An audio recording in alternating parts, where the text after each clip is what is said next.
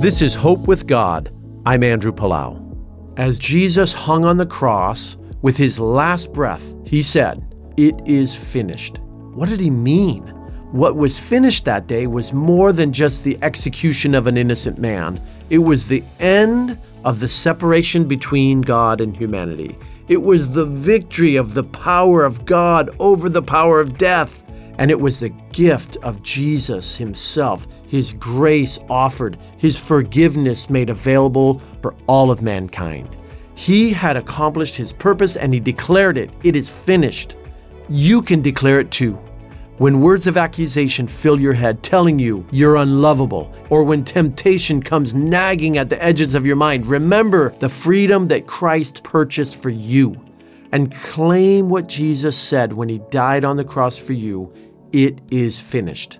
This is Andrew Palau.